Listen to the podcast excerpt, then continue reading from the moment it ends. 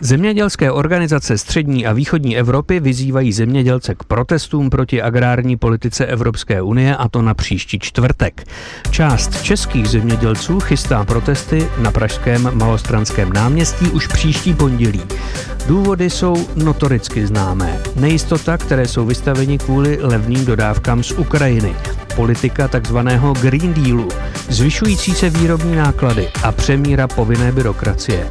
Jsou zemědělci v bezvýchodné situaci? Od mikrofonu vás zdraví Petr Dudek.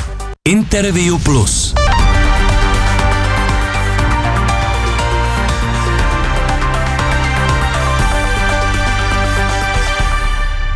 Hostem Interview Plus je místo předseda Asociace soukromých zemědělců inženýr Jan Štefl. Vítám vás v našem přenosovém voze. Dobrý den. Dobrý den, děkuji za pozvání. Připomínám, že natáčíme v úterý odpoledne po vystoupení vaší asociace. Nechme zatím stranou tu výzvu adresovanou zemědělcům střední a východní Evropy. U nás v Česku chce už delší dobu protestovat část zemědělců vedená bývalým předsedou agrární komory Zdeňkem Jandejskem a asociací samostatných odborů České republiky. Co vzhledem k této akci udělá asociace soukromých zemědělců? Tak asociace se téhle akce určitě nebude účastnit a dokonce se od ní přímo distancuje, protože si myslíme, že to je akce určitý skupiny lidí, která především protestuje proti všemu, co udělá vláda, že to, co oni chtějí, tak zemědělství nepomůže. A navíc v čele, jak jste správně řekl, je eh, šéf agroholdingu, který eh, podstatě ovládají nebo se snaží v nějaké míře ovládat české zemědělství a to si myslíme, že není eh, ta správná cesta, kterou ta česká společnost i to české zemědělství potřebuje.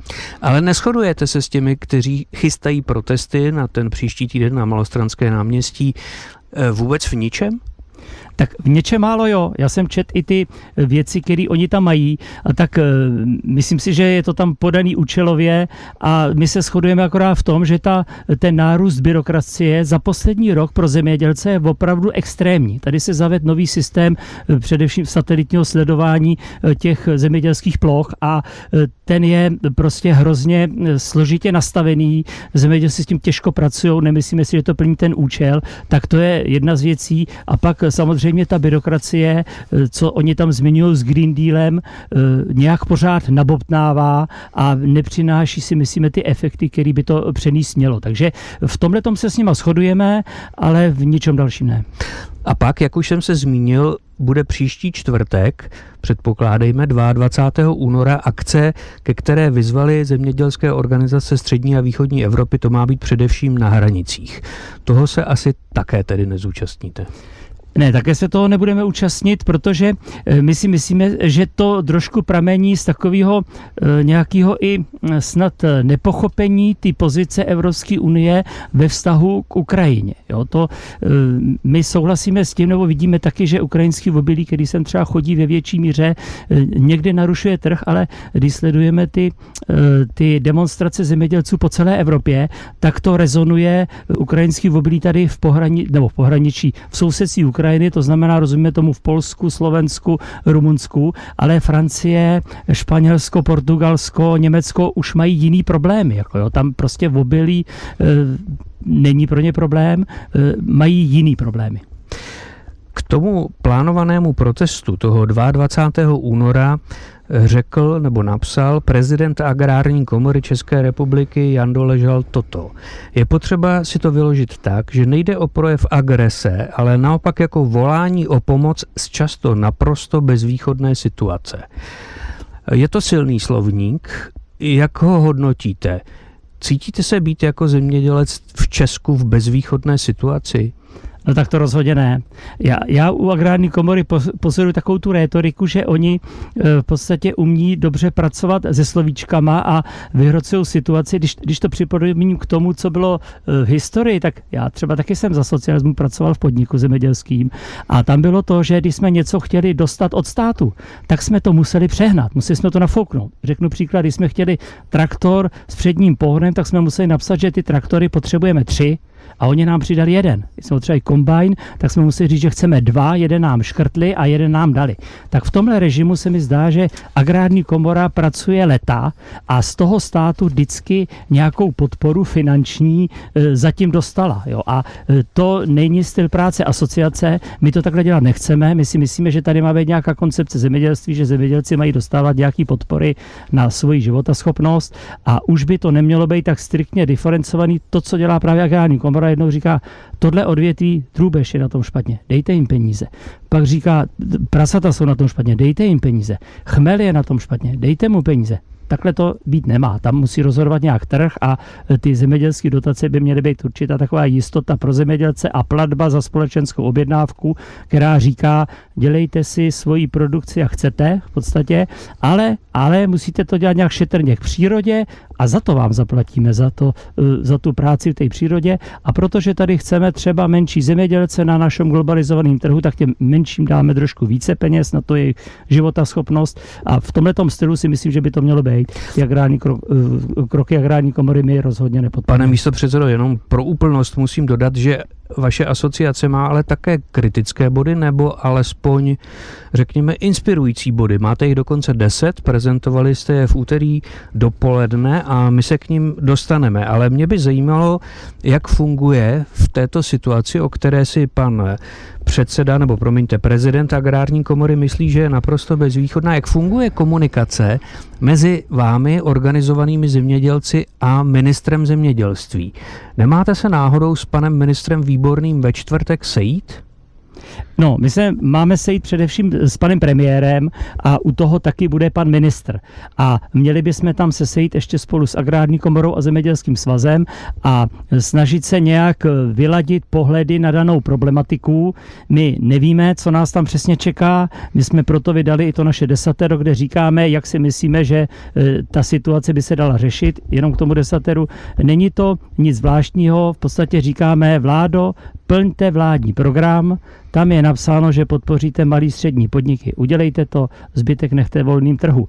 Tady teďka jsou velký tlaky na to, aby se nějak změnila redistributivní platba, aby se malým zemědělcům snížila dotace a mají se tím údajně zachránit střední podniky. My si myslíme, že to není správné řešení, takže eh, čekáme, co se tam dozvíme.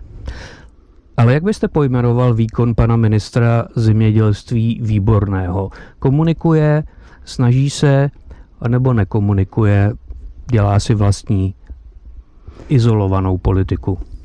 No, spíš bych řekl, že si dělá nějakou ne snad vlastní, ale dokonce bych řekl spíš jakoby takovou lidoveckou politiku, protože on na jednu stranu nedá se říct, že by nekomunikoval, on komunikuje, ale prostě eh, ty naše názory, on má jiný názory a jiné pohledy na zemědělství, než máme my. On si naše názory vyslechne, ale pak je udělá podle těch jeho pohledů, který jsou bližší pohledu, bohužel, agrární komory.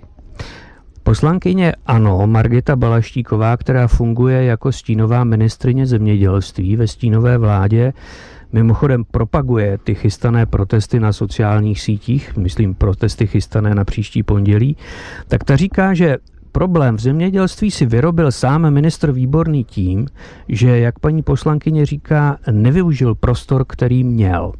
Shodujete se tedy s paní stínovou ministriní? No, já teda přesně nevím, jak tady ty slova ona myšle, eh, myslela.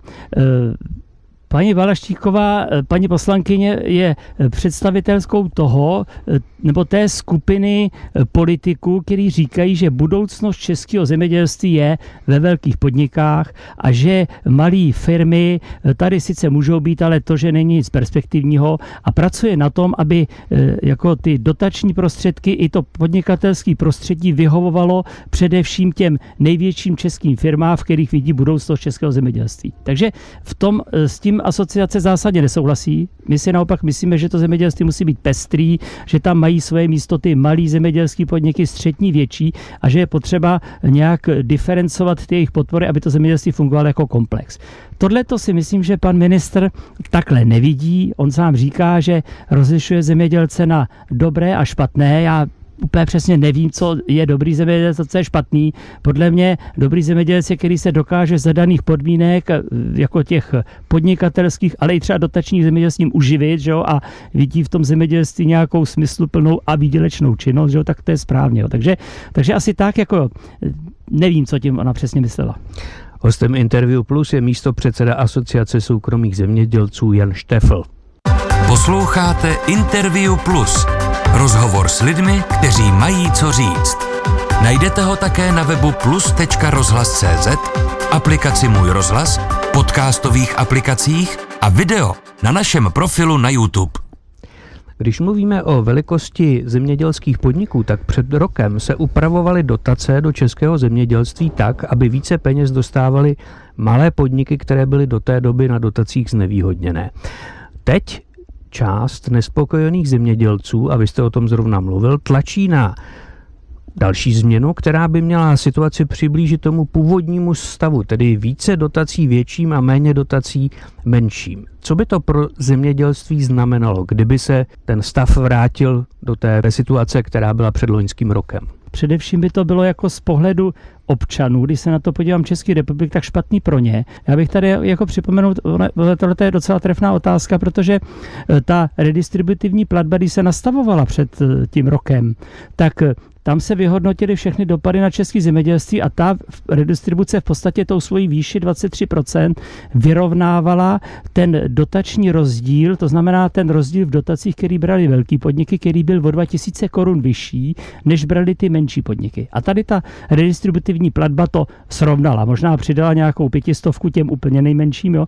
A teď, když to zebereme, tak eh, ten všechno dáme jakoby v neprospěch těch menších, ale eh, tady je potřeba připomenout, že eh, současné ministerstvo zemědělství už de facto v roce, na začátku roku 23 udělalo některé kroky, které nás jako nemile překvapily, protože s tou redistributivní platbou, to je jako platba na plochu, souvisí i investiční dotace, které zemědělci dostávají, taky a tam je zhruba objem, já nevím, polovina těch všech dotací, co zemědělci mají.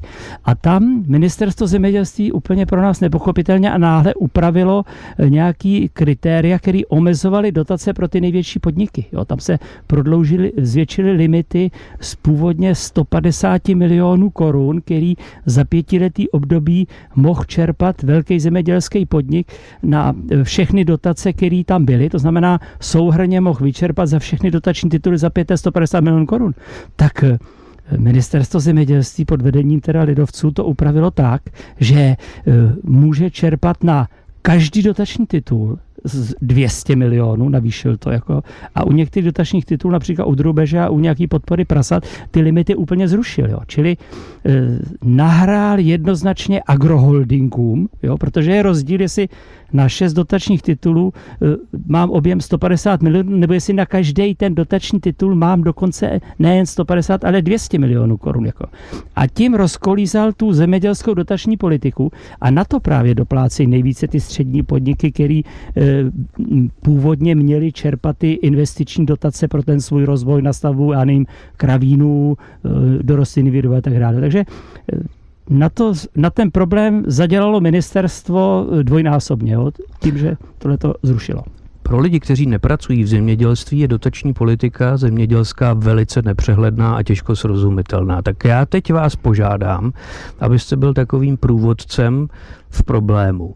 Náměstek ministra zemědělství Miroslav Skřivánek minulý týden uvedl, že by se měl limit pro poskytování redistributivní platby zvýšit ze současných 150 hektarů na 450 hektarů. Aktuální nastavení podle pana náměstka negativně dopadá na střední a větší podniky, které jsou rozhodující pro konkurenceschopnost českého zemědělství. Tak co by tento záměr zvýšit limit ze 150 na 450 hektarů v praxi znamenal a komu by pomohl v zemědělství? A no. co si o něm myslíte?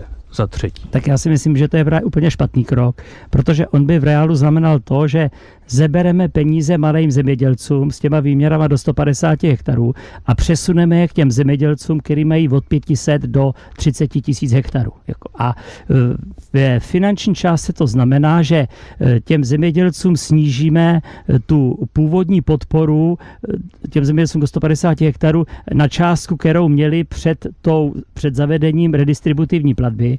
A pro ty zemědělce, který mají nad 500 hektarů, znamená tisíci a dvoutisícovém, to přinese částku, já nevím, 250 korun na hektar. A když zemědělci v průměru berou na hektar provozní dotace kolem 10 až 12 tisíc korun, jako, tak 250 korun na hektar nikoho nevytrhne. Jako. Takže teď je hra o tom, jestli se to udělá takhle prostě jednoduše a poškodí se prostě eh, ty malí zemědělci, a nebo jestli se nenajdou v tom objemu finančních dotačních prostředků nějaká částka, která by posloužila k tomu navýšení těch dotací na těch 450 nebo 500 hektarů. Tam zatím nevíme, kde by ministerstvo zemědělství mohlo vzít. Jako, jo. Takže se bojíme, že to bude tak, že eh, to prodloužení bude na úkor těch malých zemědělců. Necháme na chvíli dotace stranou. Vy jste se také zmínil o tom, že zemědělci si stěžují, že jejich činnost kontroluje družicový satelitní systém. Jak to funguje? Pokud ten systém zjistí nějakou nesrovnalost, tak vyšle na místo té nesrovnalosti kontrolu? E, ne to právě, ono to přineslo ohromnou zátěž pro zemědělce, protože ten eh, systém, když zjistí někde nějakou chybu, tak pošle signál zemědělci a ten zemědělec musí vzít svůj mobilní telefon, musí dojet na to místo, kde ten satelitní systém označuje, že je nějaká chyba a musí doložit, že tam ta chyba není. To znamená, že eh, musí tam dojet a nějak to zdokumentovat a poslat to zpátky eh, jako na tu, na tu, na tu centrálu. Teda, jo. A jaký, dejte mi nějaký příklad toho, jakou chybu vy třeba jako inženýr Štefl můžete na své farmě udělat? Že nestačíte včas sklidit, nebo čeho si ta družice může všimnout a upozornit vás na to? No přesně tak, jako to, eh, tam pozor ještě, my, my jako tam kritizujeme to, že ta družice neupozorňuje dopředu. Jo? Ona hodnotí s, ze 14 denním až 3 týdenním spožděním to, jak, ten, jak to, jaký je ten stav na tom porostu. Jo. A řeknu vám ten Takže příklad. má třeba tři týdny starý obrázek ano. a kvůli tomu vás popotahuje. A ano, vy už to... můžete mít dávno sklizeno, ale ona se dívá vlastně no. do minulosti. Což by ještě bylo dobře, jo, ale ona nám, my třeba musíme do 31. července eh, posekat všechny louky. Jako jo. A když se stane, že část louky nebo ta, té družici se zdá, může tam být třeba stín od stromů, že jsme část té louky neposekli, tak ona vyšle signál, že nemáme část té louky posečený posečený, já tam dojedu a vyfotím, jestli to mám posečený nebo ne. Když to posečený mám, je všechno v pořádku. Jako. Ale problém je, že ona mi ten signál pošle, ono to nemá predikční schopnost, že by my jsme říkali, ať nám to pošle 14 dní před nějakým tím termínem vyhodnocení těch satelitních snímků, ať vidíme třeba, kde má ta družice pocit, že jsme něco neposekli,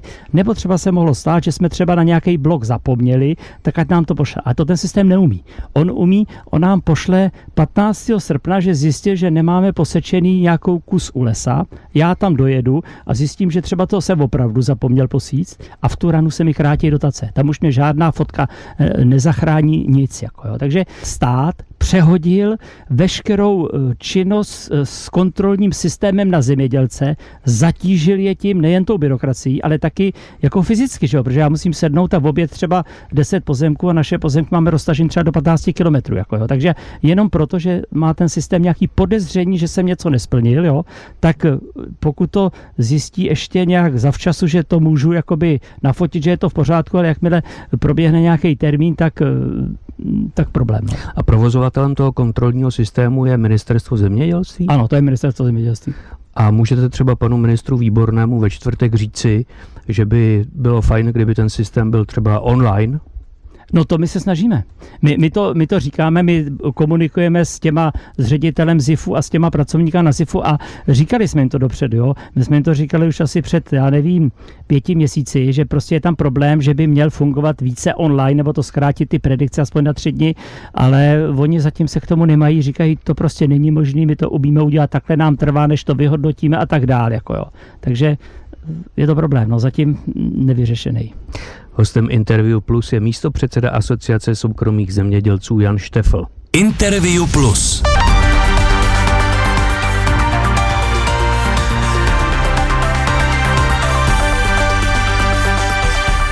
Nespokojené zemědělce nemáme jenom my, najdou se taky v Německu, ve Španělsku, ve Francii, v Polsku a i tam, stejně jako tady, se stěžují na byrokracii a na přemíru předpisů kdy musí, pola, kdy musí sedlák nechat pole ležet ladem, jak veliký má mít třeba kurník, jak má upravovat meze a tak dále. A tyto stížnosti většinou míří na evropské byrokraty.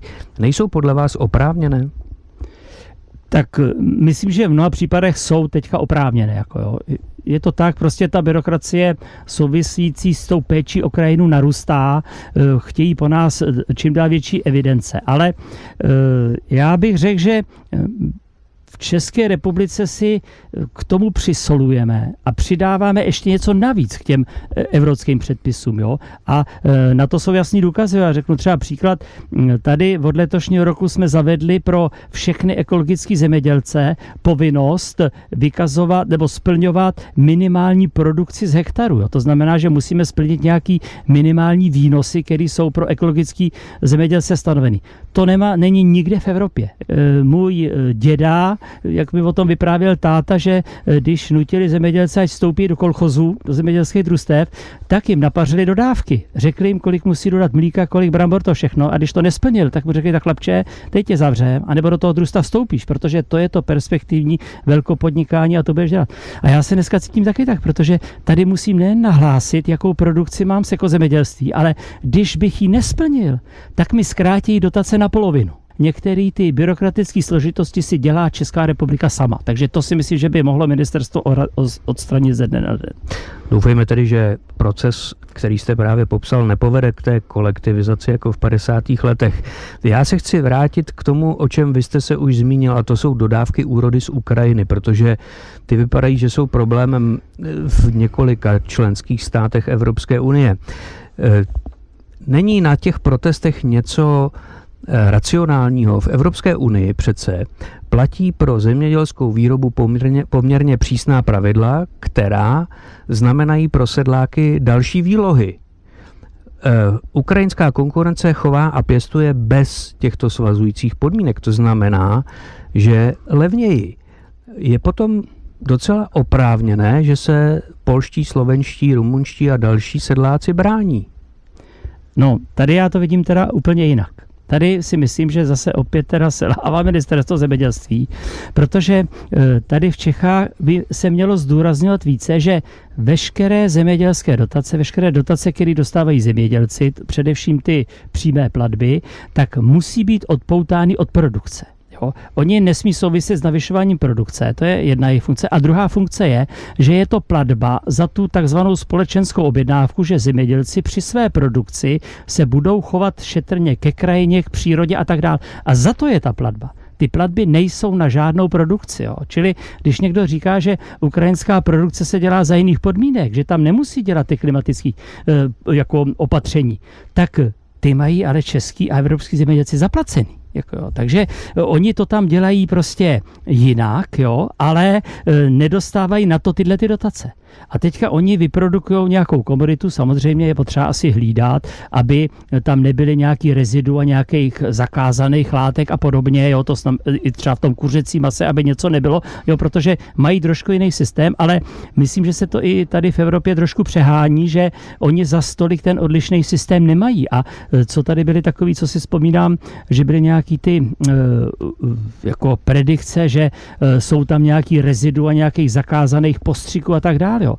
Tak eh, tady třeba vím, že to byl postřik, který ještě se před třemi lety v Evropě mohl uh, používat. Jo? Nebylo to zase nějak eh, něco úplně mimořádného a tady se to našlo. A jiný žádný extra závadný látky tam nebyly. Samozřejmě neříkám, že se nemůže něco falšovat, někde něco objevit, to je vždycky možný a možná ta zemědělská produkce je trošku, když to řeknu slušně, jako živelnější na té Ukrajině, takže ty kontrolní orgány by měly být ve střehu, ale já si myslím, že ty kontrolní orgány evropské mají dostat dostatek pák na to, aby se nic závadného, co nesplňuje ty standardy potravinářský, nepustilo. Že? Neznamená to a máme signály, že se něco jakoby podloudně jede, označuje se to za technický obilí a místo, aby to jelo do bioplynek, ale to už je věc ohlídání na tom trhu. Jako. Takže nedemonizujme eh, ukrajinský obilí ani ukrajinský produkty, eh, buďme ve střehu, ale prostě není to eh, to gro problému evropských zemědělců. Takže kdybyste vy byl obilnář, vy částečně pokud vím také pěstujete obilí, a kdybyste prostě byl e, farmář, obilnář, specialista, řekněme na pšenici, tak byste neměl strach z levné ukrajinské konkurence. No tak neměl, protože ceny zemědělských komodit určuje světový trh. A já třeba sleduju do světový trhy, teď zrovna jsem třeba prodával pšenici a ta její cena bohužel je nízká, ale ona je nízká v celém světě. Čili ne, je, to dokazuje to, že ta ukrajinská pšenice eh, cenu českých eh, producentů nesráží. Nesráží ani tu cenu světovou, jo? protože svět produkuje těch potravin, i ty pšenice, teda konkrétně třeba prakticky pořád stejně, s nějakýma procentskýma výkyvama, jo? takže eh, nemá to tak fatální dopad.